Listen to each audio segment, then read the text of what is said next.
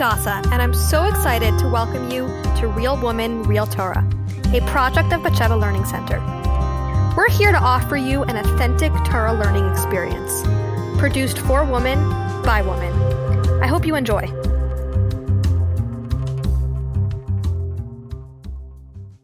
Welcome to Demystifying Hilchos Nida, a podcast series with Mrs. Rivki Kaplan in which we'll explore the historical background and underlying halachic principles behind the laws of Nida.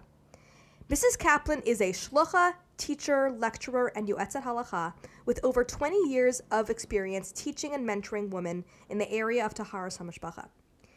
She will be building on her experience and expertise in Hilchos Nida to give us a deeper appreciation for the halachas that we practice every single day. Please keep in mind while listening that this series is intended for educational purposes only and should not replace seeking qualified rabbinic guidance for any application to practical halachic scenarios. Our goal for this series is to enhance your observance of Taharas HaMashpacha and to inspire you to observe the halachas in the most optimal way.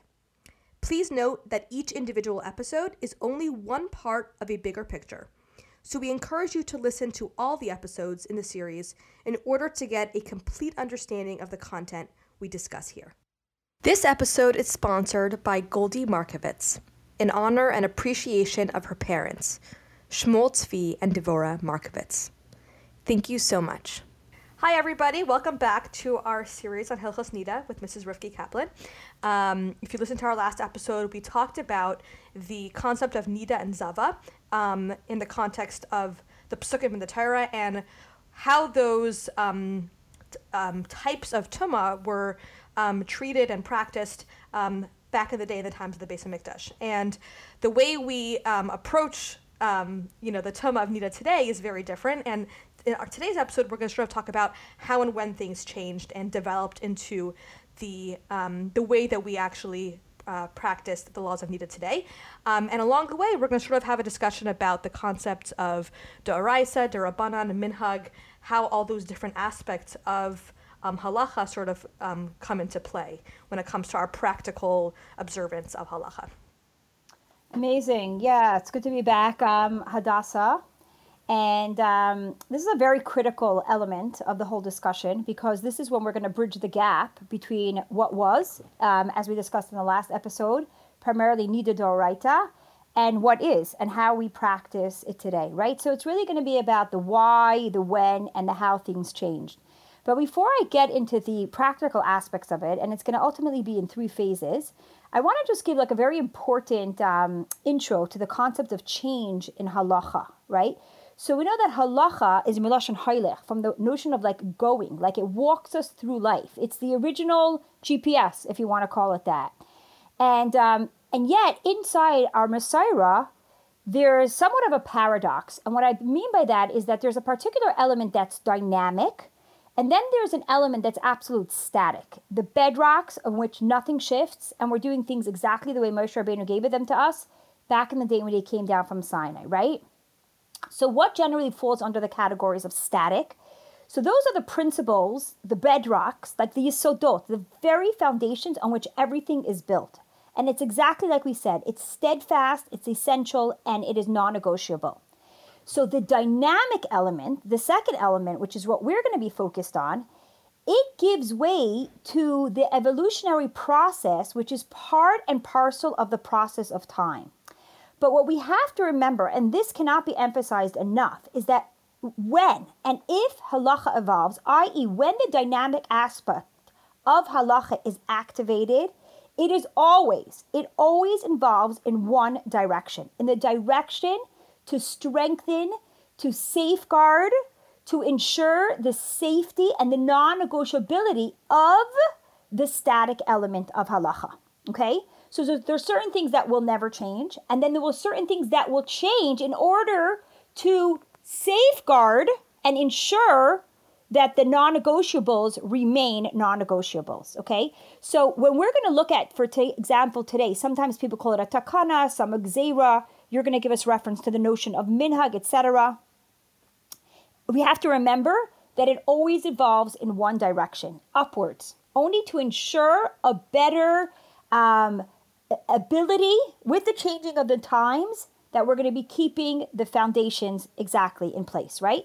So that's one important point that I want to uh, make sure that we hold on to because often when we say the notion of halacha changes, it shakes you up and it should shake you up because we know there are other practices within Yiddishkeit where there's a lot of change in halacha, so to speak. And, you know, we can see where that's taken us, but that's not at all what we're referring to. We're referring to a change in halacha in a upward, i.e., in a more in a, in a direction that will ensure that the static elements of halacha, the fundamentals, the bedrocks, remain safe in place. Right. So that's criteria number one. That it moves in the direction of safekeeping. I just want to add to that, Rivki, if um, if you don't mind, that you know, even I, I think even um, you know th- th- uh, changes in halacha that seem to be like they're taking a step back. Like for example, the classic example is Rabbi Yehuda Nasi writing down the Mishnah, right? Which the Torah was meant to be oral, and all of a sudden we're Excellent. writing it down. But I think it's important to realize that the justification for writing it down was which means we are desecrating a halach in the Torah, but because that's what's necessary to, to strengthen the entire Torah, right? And that's true of like any other um, sort of th- you know, change in halacha, which seems to be a compromise, you know, superficially, but it's only because we the, the times demanded that in order to strengthen Torah and make it even stronger as a whole, we needed to um, sort of adapt to the times in certain ways. Um, so it's important to realize that that's always the motivation for any change. Exactly. So the adaptation, even though at first glance it may look like it's a compromise, you know, making things simpler, so to speak, or getting away with something that they couldn't have gotten away with. It's always in a direction of wait a second, things are changing. We need to ensure that even as the Jewish nation, you know, goes into Galus and they no longer have the luxury that we have of transmitting it orally, the fundamentals will stay in place safely, right? And I'm so glad, Hadassah, that you mentioned the notion of Rabbi Yehuda Nasi, because that's the other point that I wanted to bring out, with who is the one that really has the ability to make these changes in halacha? You know, it's not just, you know, even a bunch of wise people sitting around and deciding that the time has come. It takes really the giants among, amongst us. And Rabbi, Rabbi Yehuda Nasi is credited with some very, very critical changes, including like what you mentioned, you know, writing down for the very first time the oral tradition. And the change that we're going to talk about today is also partly attributed to Rabbi Yehuda Nasi. And I want to point something out about Rabbi Yehuda Nasi. I mean, the Rebbe actually discusses this in the Nasicha and it spoke about that when Rabbi Yehuda Nasi passes, passed away, to a very large degree, the whole notion of humility passed away with him because he absolutely per- personified what humility looked like, acted like, led like, okay? And with his passing, this notion, you know, left because there was nobody that could quite live up to the way he was able to do what he needed to in this humble fashion. Why is that so important? Because when somebody leads from a position of humility, we know that there's no ulterior motive. There's no other agenda that's going on. His one and only concern was the Jewish people and ensuring that they would always have access to 100% authentic Yiddishkeit and authentic Torah. And, and that's what guided him. So it wasn't his ego, Rahman al that got in his way. It wasn't some ulterior motive. There was no agenda, right? So that's the other thing that I want to point out is that A, we always move in the direction of safekeeping. And B, it's really critical who are the ones, who are the giants that set about to make these changes, okay? So that having said that, let's get started with some of the state, what some of the um, with some of the changes. So I want to just point out, um, and I would encourage those of you that are listening to take the time to listen to the previous episode because it'll help you appreciate that the the uh, the complexity of what it meant for the women that were keeping Nida Doraita to keep it as accurately as possible. There was a lot of recording on a calendar that had to happen. There were a lot of intricacies. There were a lot of numbers. There was a lot of things that had to be taken into consideration. And um, we mentioned, for example, that to this day, in a sense, we don't really know exactly how they did it. Because even the giants amongst us, primarily Rambam and Rashi, they disagree with how the calendars were kept, which just goes to help us understand that it couldn't have been as simple as just counting one through seven and then, you know, additionally another day, 11 days, etc., and then starting again there was there was a lot that had to be taken into consideration. And remember, this was a time, you know, obviously before clocks, before watches. before even pen and paper, okay? And so it, it was complicated, it was complex. And that's important as a background as we begin to understand the changes that take place. So, the first thing that's discussed in the Gemara, and actually, if anybody has a chance, um, and maybe we can include this in the show notes, the Rambam does like just an amazing overview of this whole history in like a very easy and understandable manner. Um, but the first place that it shows up, of course, is going to be in the Gemara. And the Gemara brings a number of examples of various Torah giants that were very hesitant to give rulings on the various bloods. So, in other words, if a woman had a question and she was unsure if what she was seeing was actually blood, and if you remember last week we spoke about, of course, that in order for something to be problematic according to Doraita, it had to be blood, and particularly of five different shades of red. And the Gemara lists exactly what those shades of reds were. And there were, of course, Torah giants that were trained in this fine art. And to the extent that if a woman mixed up her calendar and she wasn't sure if what she was seeing fell in the window of Nida or in the window of Zava, there were those Chachamim that by simply looking at it were able to differentiate whether it was Nida or Zava and whether it fell into one of those five very specific categories of red. But then at a certain point, they became very hesitant. And they were, were they were like declining and they were saying, well, you know, if the other Torah giant in my city is not prepared to do it, I should take this upon myself. And even when they had visiting scholars, they said, wait a second, if the locals aren't prepared to do it, I should take this upon myself. And there's just like this very fascinating kind of like dialogue through the Gemara where one after another, the Chachamim were hesitant to give this rulings, whether they felt that they had lost this fine art, whatever it was, they, they no longer felt that they had access to the accuracy that was necessary.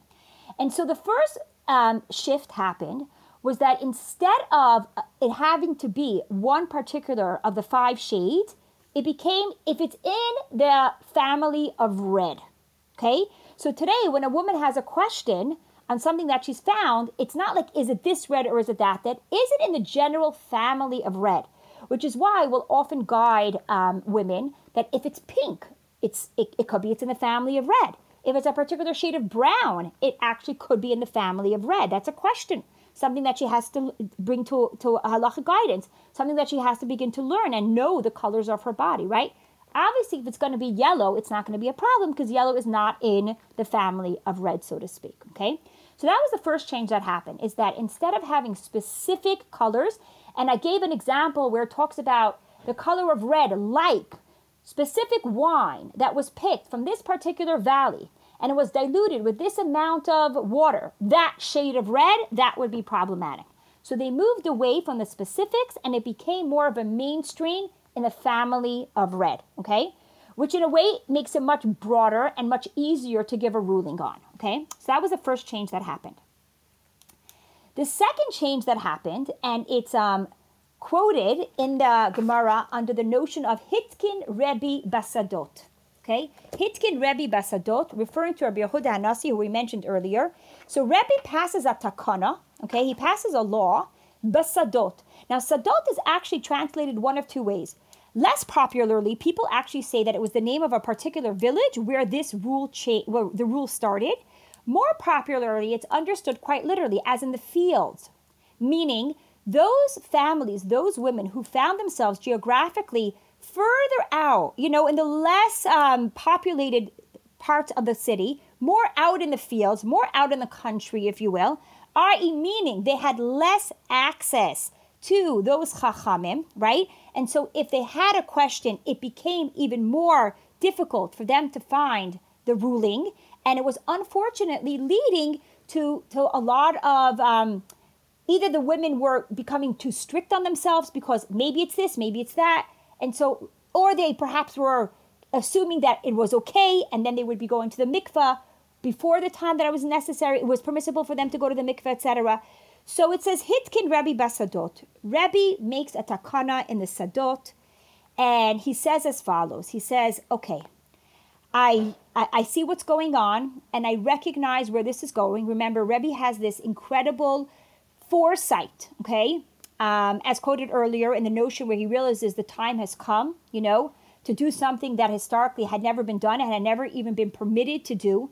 And he says as follows In contrast to what the women had been doing up until now, And I'm not going to go into details of that. Instead, I'm going to encourage you to um, listen to the previous episode. I'll just summarize it by saying that the two categories was a woman that was a nida, and if she was a nida from the moment she saw blood, she remained in that state of nida for seven days. At the conclusion of those seven days, sorry, prior to the conclusion of those seven days, right? At prior to sunset of the seventh day, she performed a hefsek tahara to ascertain that her bleeding had actually stopped. And that very same day, after Tzeta Kochabim, so it could be like about an hour plus, depending on what time of the year it was, if her hefsek tahara was clean, she immersed in the mikvah, right? Now that meant that even if on day one, two, three, four, five, she continued to bleed, even day six, even day seven, so long as by um, uh, Shkia time of the seventh day, she had a clean hefsek tahara, she immersed in the mikvah that very night, right? The same would apply if she only bled on day number one, even if she only bled on day number one, she still remained a nida for those seven days, performed her hefsek and immersed in the mikveh, right? In contrast to the zava, okay, if she saw three consecutive days of bleeding in the window where she could have been ruled a zava, what she had to do then was count seven clean days. Okay? So the seven clean days that we're familiar with uh, applies to the Zava. So what did Rebbe say? Rebbe said, look, we got to mainstream thing. We need to mainstream things. And I'm going to try to uh, impart as much as possible, kind of like an overview of what he did without like bogging us down with the details. But even even in order to appreciate an overview, particular details are going to be necessary. Okay. So Rebbe said as follows: If a woman to see were to see bleeding for one day, she has to take all possible scenarios into play, right? So if she sees for one day, what could it be? She could possibly be a zava ketana. Okay, no big deal. Zava ketana, they mean she has to wait one clean day and she immerses in the mikveh. Or if she sees for one day, it could possibly be, that she's a nida. And if she's a nida, she cannot immerse in the mikveh until the conclusion of seven more days, right? So what does Rebbe say? Rebbe says if a woman were to see one day she counts an additional six clean days. This way she covers all bases. And at the conclusion of the sixth day, she does a hefsek and she immerses. And this way, there's a total of seven. So either if she's a zava ketana, she's taken care of. And even if she's a nida, she's also taken care of, right? Now, if you notice, I said that she counts six clean days. Now, the clean is in a sense parenthetical. What do I mean by that? It's not six clean days as compared to the seven clean days because seven clean days is seven, right? So it's not that we're playing around with that number. But the reason it has to be six clean days is in order for her to get out of this space of wh- where am I holding? So imagine a woman would wake up on a Sunday morning and she would see bleeding. She's totally lost track of her calendar. She it's it's been, been way too complicated. It's been too complex. She doesn't have access to chachamim. What is she supposed to do? So Rebbe says, Okay, maybe you're a Zava ketana. Great. Maybe you're a. Now, what would happen if you're a? That means Sunday, Monday, Tuesday, Wednesday, Thursday, Friday, Motzei Shabbos, after a successful Hefsek tahara, you should be able to go to the mikvah. However, what would happen if all of a sudden on Wednesday she would start bleeding again? She would have the same question. Am I, oh my gosh, I'm bleeding again. Wait a second. Does that mean I'm still a? Does that mean I finished my Nida? So in order to get herself out of a place of doubt, she needed to have those six clean days, right? Is that making sense? Okay. Then, so that's what Rebbe said. So if she were to see for one day, plus six. If she were to see for two days, also plus six. Why? Hold on, six plus two is eight. We've never met the number eight before yet. So then Rebbe says, okay, but we have to consider all the scenarios again. So again, if it's one day, if it's two days of bleeding, it could still be considered a zava ketana. So why do I need to have six more days? I could still be covered if I only had five more days.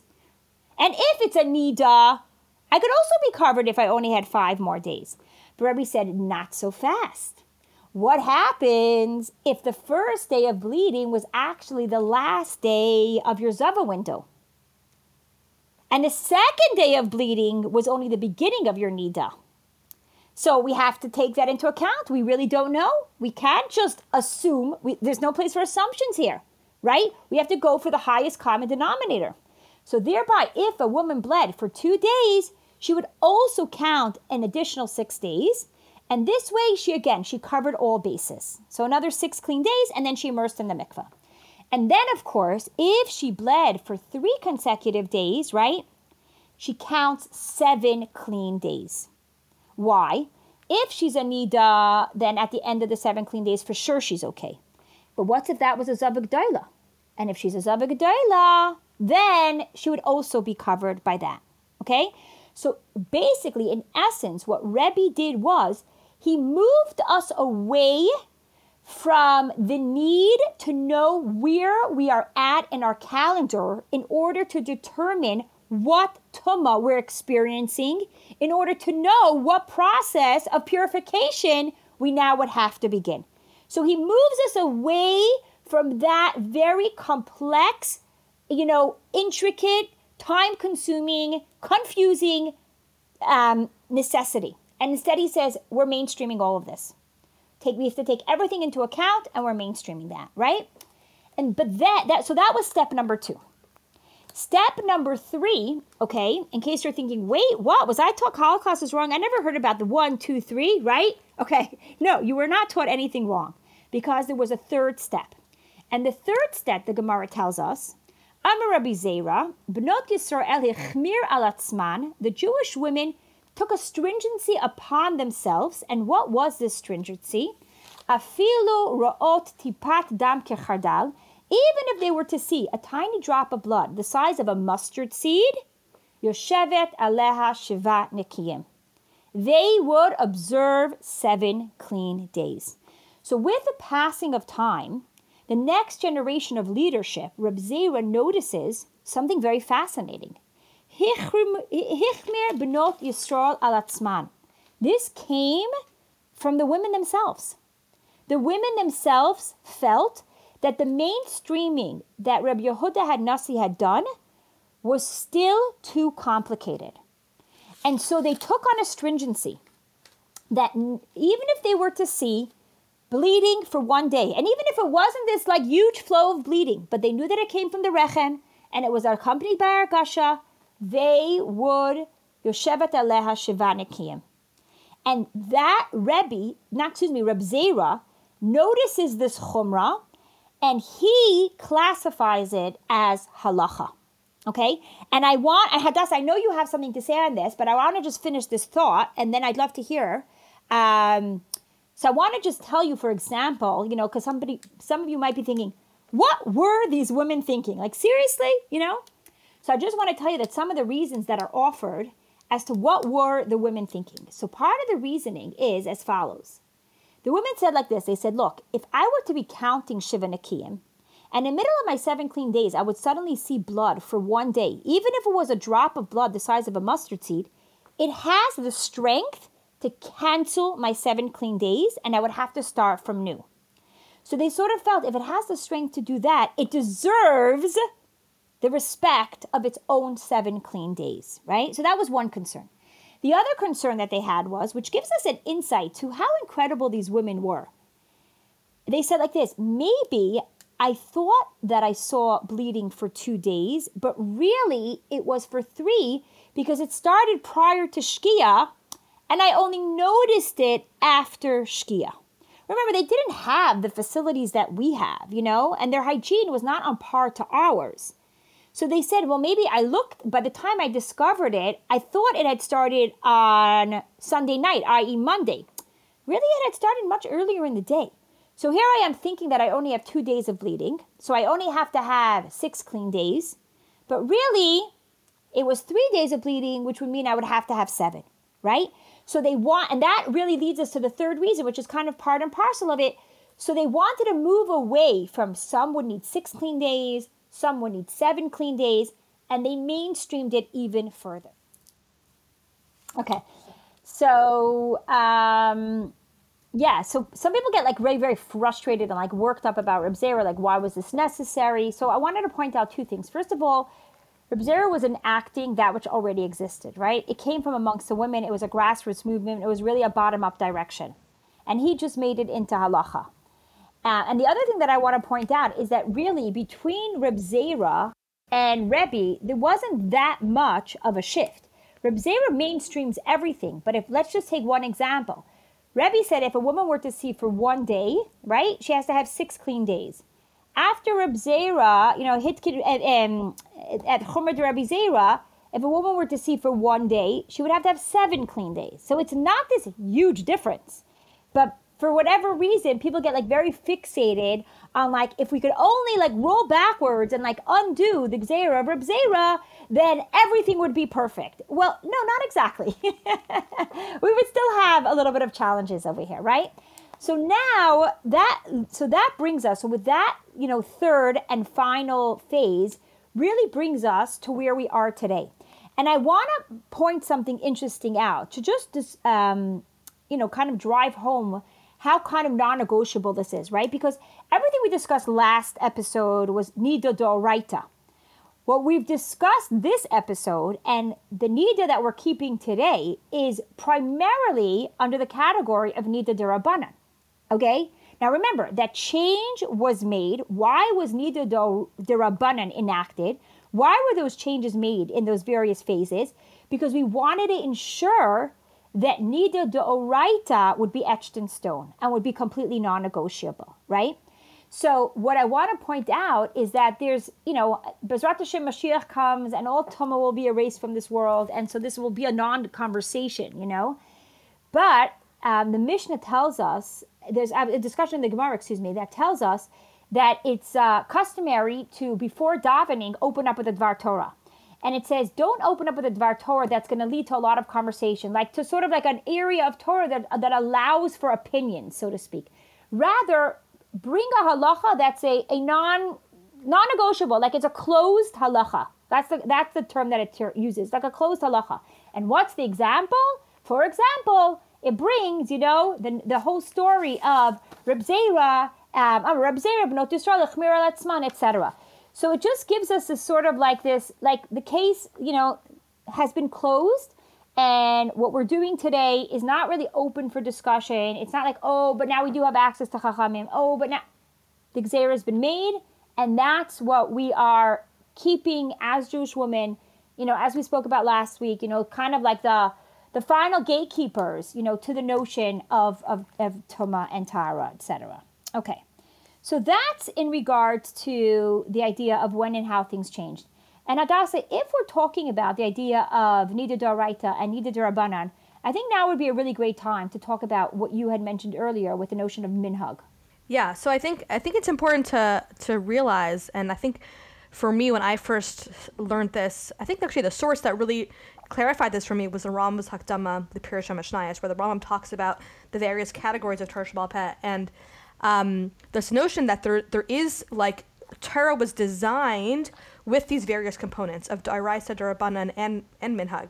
Um, and that you know the Torah itself sort of puts in place this concept of the Chachamim having the authority to be able to enact these um, stringencies in order to protect um, the the halacha that's Daraisa and you know that's the Torah itself even like has instructions right? There's a pasuk in the Torah that tells us this that that Chachamim have the authority to do this. Um, and that a min I think even the concept of a minhag is something that's even more powerful which is that it's not just like this is, wasn't told to us explicitly by Hashem in the Torah. And it's not just that this wasn't you know um, you know, this was told to us by the Chachamim, who, from their own sort of um, understanding of the development of, of, of, Judaism, you know, felt that this was necessary in order to protect Yiddishkeit. But a minhag is almost this concept of like a real grassroots type of movement where the people themselves just sort of have this communal sense that this is sort of the right way to do things and they and they sort of start doing something and then once they start doing it that becomes a part of Torah becomes a part of halacha. And um, I think it's important also to realize that when we say the word minhag the word minhag can be used loosely to refer to different things right? We use the word minhag to refer to like just certain cultural things right? Like eating gefilte fish on Shabbos right? And then we use the word minhag to refer to right?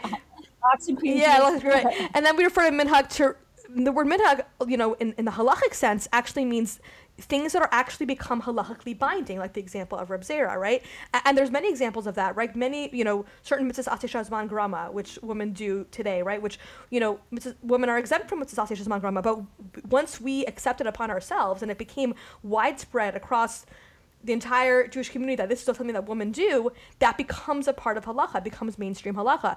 Um, you know, certain things that we do at the Seder, right? Dipping the karpas, you know, uh, at the Seder, that's a minhag, right? Yeah, and, and it's not like that means that, oh, you know, there, there isn't a single Jew across the spectrum of, of, of, Jew, of Judaism who doesn't do that at the Seder, right? That's like everyone does that, right? It's become part of mainstream halacha. But it, it was, what a minhag means is that it was initially, it was initiated by the people, right? Like we started it, like this is something that we felt we want, that made sense, that like was appropriate you know, in terms of the way we wanted to practice our Judaism. And then that becomes a part of Torah, right? Minhag Yisrael Torah here becomes Torah itself. It becomes mainstream halacha. Um, and again, there are certain minhagim that are particular to individual communities, which are like, I guess, somewhat more flexible. But um, there is this concept of halacha, which is uh, of minhag, which is um, the entire Jewish community adopts it, and that becomes mainstream halacha. And you know, I think it's something really powerful about that. Because um, on the one hand, people can think, okay, well, like D'oraisa, that's the real thing, and Darabanan's a little more, you know, um, you know, not negotiable and minhag, whatever, you know? Um, and I think in a way it's the opposite. And like definitely in Chassidus talks about this concept a lot that there's something more valuable about Darbanan than D'oraisa in a certain sense. And again, that doesn't take away from the fact that halachically there's always D'oraisa will always take priority. And there are differences in the way we treat a D'oraisa, Darbanan, and, and Minhag when there's conflicts in halacha, right? Um, but still, like conceptually, um, there's a lot of, you know, value to those things that we as a people have taken upon ourselves, right? The things that the Chachamim have instituted, you know, taking their own initiative to to sort of you know contribute to the Torah, and even more like sort of meaningful is the fact that we as a people, right, just the regular people can decide that there's something that we want to do, there's something that we want to initiate in our relationship with Hashem, and that can become a real part of Torah that becomes halachically binding. Um, you know, there's lots of areas at tznius that are like that, right? That like w- Jewish women just used to like that's just what they would do, and that becomes like a part of the halachas of tznius. Um, so I think there's something like to appreciate sort of the, the the meaning and the value of that that concept of a minhag, and how, in a sense, yes, there's something even more valuable about the initiative that we take in in the relationship with Hashem, and how that that impact that that has um, in in in Torah, in our yeah in our in our observance of Torah. Yeah, Totally, totally. I actually heard like a really, it's a really simple example. You know, the idea of like when you're in a relationship, even a spousal relationship, right? So there's certain things that you ask for, that you need, that you request, you know, that you have to verbalize. And a minhag is sort of compared to when your spouse, when you're that deeply in touch with one another, that he, she can intuit without any words being exchanged, you know, what the other person needs and is able to rise to that and to provide that, you know. So Doraita is, like you said, it's much more from a bottom up approach, you know, coming from Lamaila, and then this is what you have to do. And the minhag is when we reciprocate, when we just sort of like sense intuitively that this is how we want to to show up in our relationship. And I have to tell you that the first time that I saw these sources inside, I mean years ago, um, and I, I was like, what? This came from amongst the women. It like it really shifted my relationship with this mitzvah. Like I suddenly felt like, oh, you know, I don't know. It like not that I had resentment, but there was sort of like a like a remove. And when I understood that it actually came from the women, for me personally, it like it really made like some kind of shift inside. Okay, so that concludes, I think, this particular episode in regards to the who, the when, where, and the how of why things shifted. Okay, um, yeah, and follow us in the next episode where we're going to talk about the next phase of the Torah process as we knew it and as we know it today, i.e., the Shiva Nekiyim.